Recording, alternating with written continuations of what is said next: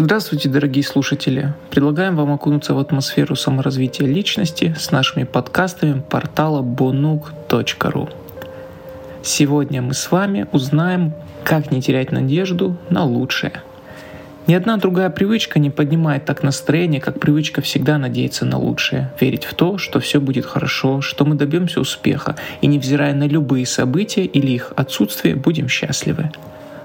Трудно представить себе что-либо более полезное для успеха, чем такое оптимистичное, преисполненное надежды отношение, когда человек стремится э, к достижению самых лучших и высоких результатов, используя благоприятное стечение обстоятельств и не позволяя пессимистичному, подавленному настроению овладеть его умом. Счастливым или несчастным вас делает то, что вы владеете, кем являетесь, где находитесь или чем занимаетесь. Счастливым или несчастным вас делает то, о чем вы думаете. Всем сердцем мы должны верить, что будем делать то, что нам предначертано, и выполним свое предназначение. Никогда, даже на секунду нельзя допускать сомнений по этому поводу.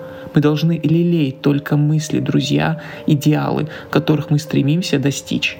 Мы должны отвергать все ненужные, то есть мысли враги, все, что хотя бы косвенно напоминает о неудаче или несчастье и способствует господству унылого, подавленного настроения. Запомните, неважно, что мы пытаемся делать или кем стать, ожидать успеха и надеяться на лучшее, быть оптимистом. Такое отношение позволит нам развивать и реализовывать наши способности, а также становиться лучше.